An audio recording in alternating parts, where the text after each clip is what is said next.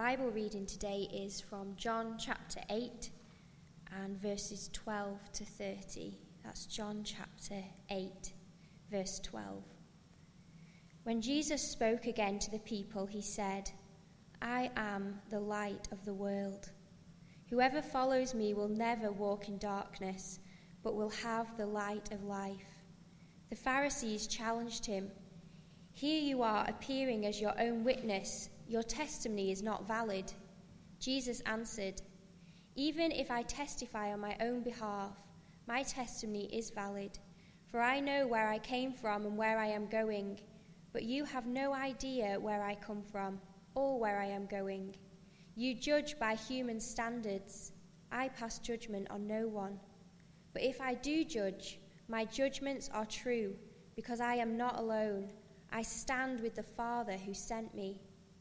In your law it is written that the testimony of two witnesses is true. I am one who testifies for myself. My other witness is my Father who sent me. Then they asked him, Where is your Father? You do not know me or my Father, Jesus replied. If you knew me, you would know my Father also. He spoke these, words while teaching in the temple courts near the place where the offerings were put. Yet no one seized him because his hour had not yet come. Once more, Jesus said to them, I am going away, and you will look for me, and you will die in your sin. Where I go, you cannot come. This made the Jews ask, Will he kill himself? Is that what he says? Where I go, you cannot come. But he continued, You are from below, I am from above. You are of this world. I am not of this world. I told you that I would die, that you would die in your sins. If you do not believe that I am he, you will die in your sins. Who are you? They asked. Just what I have been telling you from the beginning, Jesus replied. I have much to say in judgment of you, but he who sent me is trustworthy, and what I have heard from him I tell the world. They did not understand that he was telling them about his Father. So Jesus said, When you have lifted up the Son of Man, then you will know that I am He, and I do nothing on my own but speak just what the Father has taught me. The one who sent me is with me. He has not left me alone, for I always do what pleases him. Even as he spoke, many believed in him.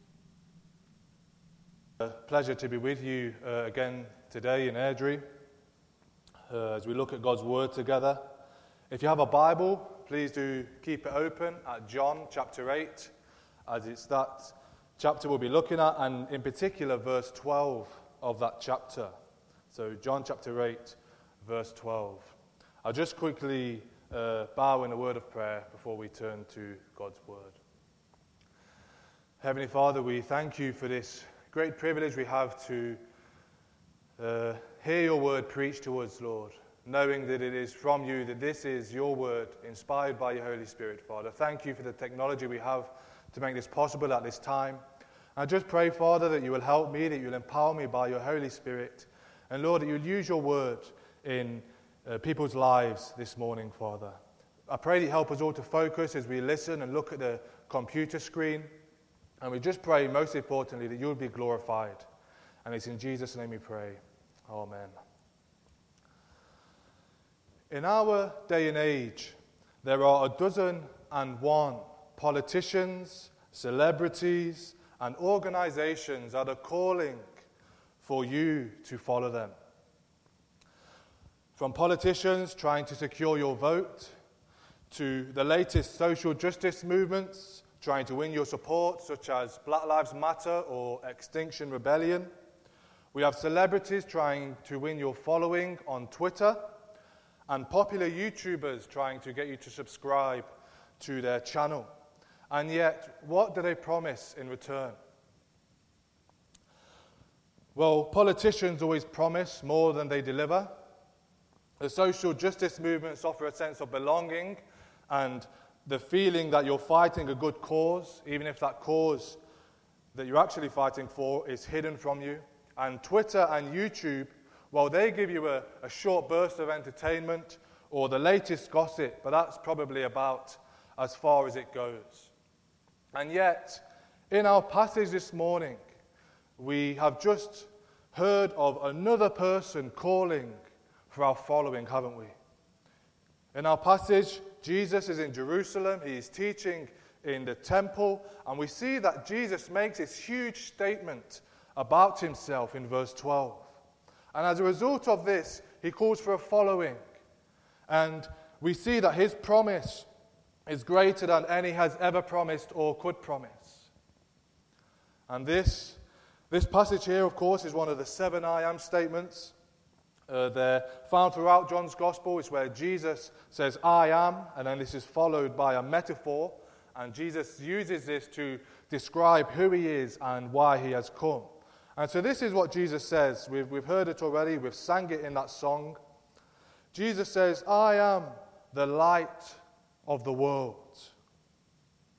Whoever follows me will never walk in darkness, but will have the light of life. And so, from this statement this morning, we see uh, three things. We see that Jesus is the light of the world. We see that Jesus brings us out of darkness. And we see that Jesus is to be followed. But what we need to bear in mind from the start of this sermon is that Jesus always delivers.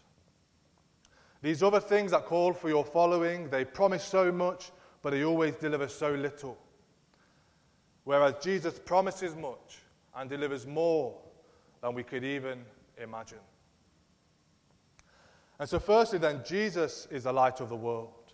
It is believed that Jesus said this during the Feast of Tabernacles, which was a feast celebrated by the Jews every year and as a part of this celebration, there was a, a, candle lighting ceremony where a number of large candles were lit in the temple area in Jerusalem.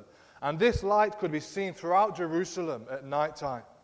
And so it's, it is significant that Jesus said that He is the light of the world during this time when light was what everyone was thinking about as they put their candles in their windows.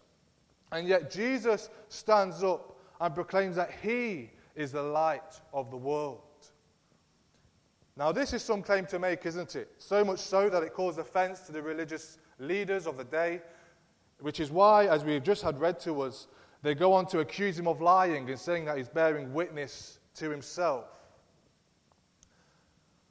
And that's because, amongst other things, Jesus is essentially claiming to be God. Because only God can be the light of the world. In Psalm 27, verse 1, David calls God his light. And in Isaiah 60, verses 19 to 20, God tells his people that he will be their everlasting light. And yet, here is Jesus saying that he is the light of the world. We cannot just ignore Jesus making these kinds of statements.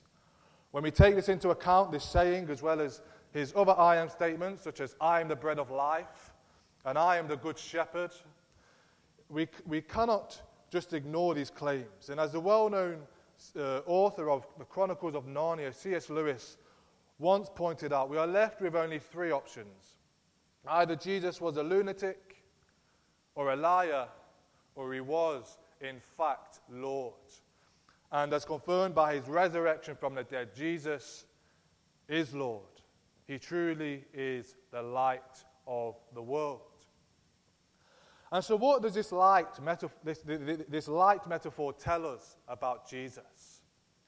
Well, firstly, it tells us that he's unique, doesn't it? Jesus, in this, in this verse here, he uses emphatic language, and we see this particularly in the Greek. And, and when he says this about himself, he's emphasizing that he and he alone is a light of the world. There is no other person, no angel, no prophet, no religious leader, or anyone else who could be called by this title. It belongs to Jesus alone. And that is because it is only Jesus who can bring us to God. But not only does it show us that Jesus is unique, but it tells us something of his character, doesn't it? By Jesus calling himself light, we get the picture that he is holy, which means that he's separate from everything else that is darkness. We see that he is righteous, as light represents moral purity, doesn't it? Whilst darkness represents evil and unrighteousness. John gives us this picture in his first epistle, doesn't he, when he says that God is light and in him is no darkness at all. But we also see that Jesus is true. Light is associated with truth and knowledge, and darkness with error and falsehood. But we also see that Jesus is for the world, don't we? Yes, Jesus is the light, but he is also the light of the world. In Jesus' day, there was Jews, and they were, well, the Jews in general, they were looking for the promised one. And he was the one who was going to come and deliver them from Roman rule. And they called him their Messiah. And what's more is that they believed he was coming exclusively for them. And yet Jesus throws all of this to the wind. Jesus was their Messiah. And he did not come to deliver them from Rome, but he came to deliver them from their sin. But what's even more amazing is he didn't just come for the Jews, but he came for the world. And yet, what's surprising is God told us this long before it happened. In the Old Testament, in Isaiah 49, verse 2, we read these words God says, It is too light a thing that you should be my servant to raise up the tribes of Jacob and to bring back the preserved of Israel. I will make you as a light for the nations, that my salvation may reach to the ends of the earth. God said this roughly around 700 years before Jesus came that he would send someone to be a light, not only for the Jews, but for the nations, for the world. Jesus came for the world. He came to make a people who are not his people. His death not only saves the believing Jew, but it saves the believing Scot and it saves the believing African. In the book of Revelation, we're given this great picture, aren't we? This wonderful picture of people from every tongue and tribe and nation gathered around the throne of God, worshipping God in heaven. And it's all made possible and only made possible because of Jesus, the light of the world. I got a great sense of what it means for Jesus to be a light of the world uh, a week or two ago as I was walking along the seawall from Prestonpans back to Musselburgh. It was night time and it was pitch black, and I couldn't see much further than the ground in front of me. And yet, as I looked across into Edinburgh, I could see all the lights lighting up the darkness. And that's a picture of what Jesus is like in our world. Our world is pitch black. And yet Jesus lights it up. Except Jesus is not like a street, like it, uh, a street light in Edinburgh, but he is more like the sun that lights up the whole world. But there is one more thing that we see from this statement about Jesus I am the light of the world. And it's that he brings us out of darkness. He's the only one that can bring us out of darkness. And this is the main reason why Jesus said this, why he said, I am the light of the world. Because those that follow him are brought out of darkness. The Bible teaches that without Jesus as our Savior, we are all in darkness. We are in moral darkness and spiritual darkness. We are led astray by the devil, the world, and those around us. We follow lies, we are given over to them, that we may embrace all kinds of falsehoods. It's like we're in utter darkness and we cannot see any light at all. Walking in darkness, it gives us this picture, doesn't it, of stumbling around, not knowing uh, where we're going. And, you know, we're just hopelessly in the dark, as if we've been blindfolded in a, in a game of, of blind man's buff. And it's the same for the world over. The human race is deceived by lies and bound by sin. And yet, Jesus is the one who can change our darkness into light. Through Jesus, we can be brought into the kingdom of God. We can be freed from the condemnation of our sin, and our eyes can be opened to see the light. And this is because Jesus came in order to do this. He came in order to establish his kingdom, to call a people to himself, and to defeat the works of darkness. John writes this in his first epistle again in chapter 3, verse 8. He writes, The reason the Son of God, of course, speaking of Jesus, the reason Jesus appeared was to destroy the works of the devil. And Jesus accomplished this through his death and resurrection, where darkness was defeated forever. It's like we're all stuck in a dark and dirty dungeon, and there's not a shed of light. And we cannot free ourselves. We're helpless and we're hopeless. But then all of a sudden, the, the walls burst open and light shines in. And our night becomes day. Our darkness becomes light, and our blindness becomes sight. The old hymn of Charles Wesley describes this beautifully. We've sang it, and Fraser actually repeated the, the verse that I'm going to repeat now earlier on. So this should be stuck in your mind now. You've heard it three times. This is what he says. He says, Long my imprisoned spirit lay, fast bound in sin and nature's night. Your eye diffused a quickening ray. I woke, the dungeon flamed with light. My chains fell off, my heart was free. I rose, went forth, and followed thee. Wesley here is describing in poetic language what happens every time somebody becomes a Christian. Before they were imprisoned, they were bound by sin and nature's night. But when God, by His Spirit, awakens a person or gives them spiritual life, it's like they wake up from a lifelong sleep. Their heart is set free, and the result is that they get up and they follow Jesus. And what's even greater than everything we've just heard is that in this verse, Jesus assures us that this being brought out of darkness is everlasting. For those who are truly trusting in Jesus, they will forever be in the light. And we know this because Jesus uses two uh, words in the Greek, ou and me. And this is a very strong way of saying never. It's emphatic. Both of those words can be used. If only one of them was used, it's enough to say never. But yet he uses two. He says ou and me, and he's saying never, ever. It's not possible. There is no chance at all that those that follow me will ever walk in darkness again. It is just not possible. What an amazing promise Jesus makes in his statement of his.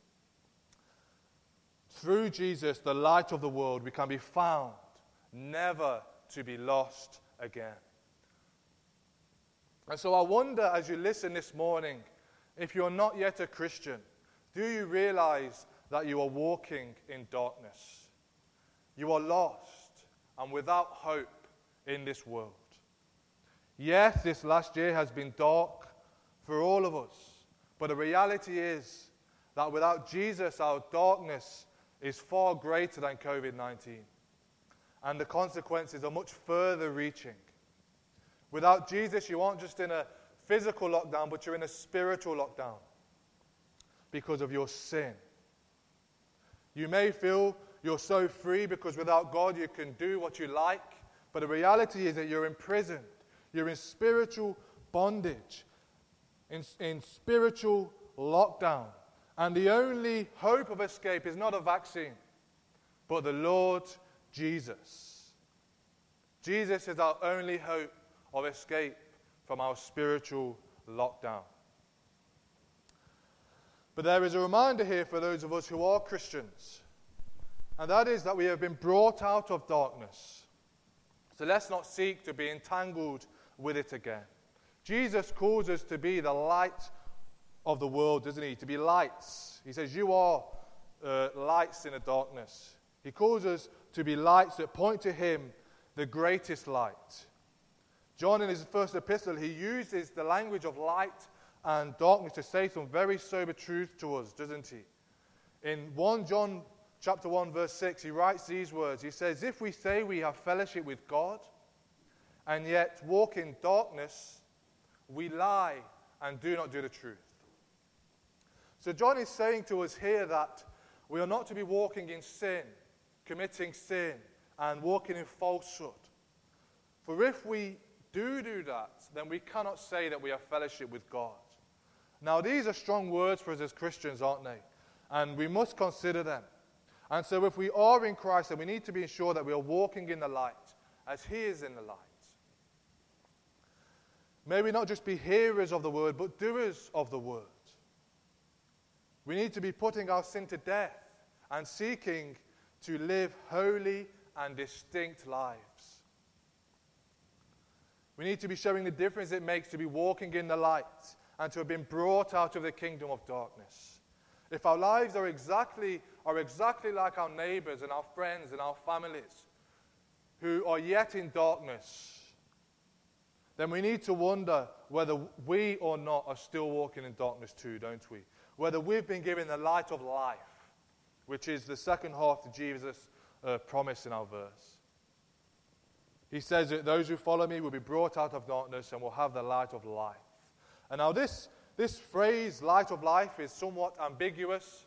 Commentators don't really offer much help as to its meaning, but there is one thing that is certain about those that have the light of life.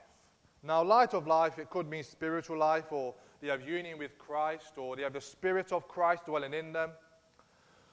But those that have the light of life will be inwardly and outwardly different to those who do not. This means practically that those of us who have been brought out of darkness, we need to be forgiving to those who have wronged us. We need to be sacrificial in helping those around us. We need to be righteous in our conduct and repentant of all of our sin. We need to show the difference it makes to be in the light and to be walking in the light. And of course, all of this is part of following Jesus. And this brings us to the final point of this, of this sermon.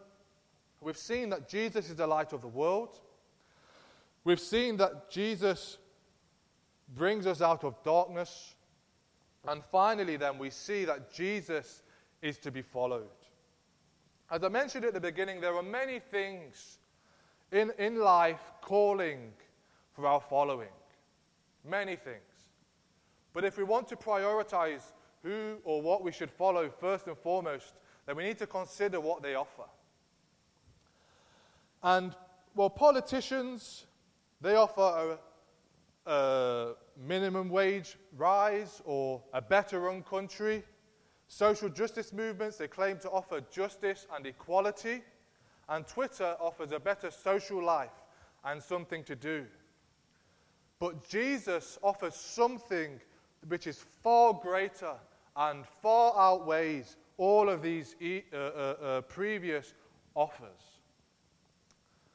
As we have seen, Jesus offers rescue from spiritual life. Sorry, rescue from spiritual darkness. He offers peace with God and everlasting life. But the promise is only for those who follow him. Jesus never taught universalism. Now, universalism, uh, universalism is the belief that somehow, some way, everybody will be saved in the end. Essentially, it's the belief that when we die, everyone without exception goes to heaven. Okay, maybe folks like Hitler or Stalin won't make it there, but pretty much everyone else will. But the problem is, Jesus never taught this. This is a lie believed by most, but it is a lie nonetheless. The only ones who do not walk in darkness are those who have the light of life, those who follow the light of the world.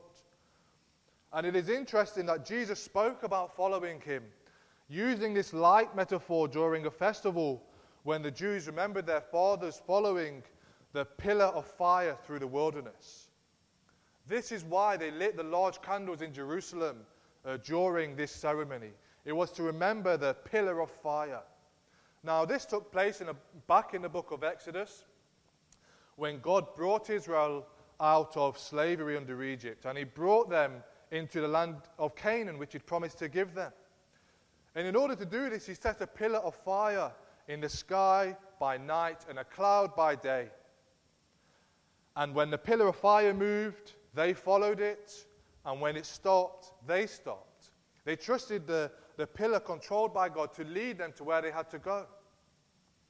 And it was during this ceremony, as this image was in all of their minds, that Jesus called them to follow him. It's like Jesus was saying, just as your fathers followed the pillar of fire, so you must follow me. And that's what it all boils down to this morning. Who will you follow? Who will you follow? In Jesus' day, they followed religious leaders or the latest revolutionary rising up against Rome. But for us, it's politicians or the latest celebrities or social justice movements. And yet, our greatest need is to follow Jesus. And if we already do follow Jesus, our greatest need is to live like it. Jesus is the only one who can bring us out of darkness and bring us to God. Everyone who, else who calls for your following can only offer help for the here and now. And even then, it's only superficial or surface level, a lot of it. Whereas Jesus offers both help for the here and now and for eternity. As through Him, through Jesus, we're made right with God. We're brought out of darkness and we're forgiven for our sin and changed forever. And so, as I finish this morning, I just want to finish with this final question Who will you follow? Will you follow Jesus, the light of the world, who brings us out of darkness? Or will you follow something else or someone else which offers so little and delivers so little? And yet, in eternity, in the light of eternity, it will cost you so much. I put it to you this morning follow Jesus. Follow Jesus. I'm just going to close in a word of prayer and then we will uh, sing our next hymn.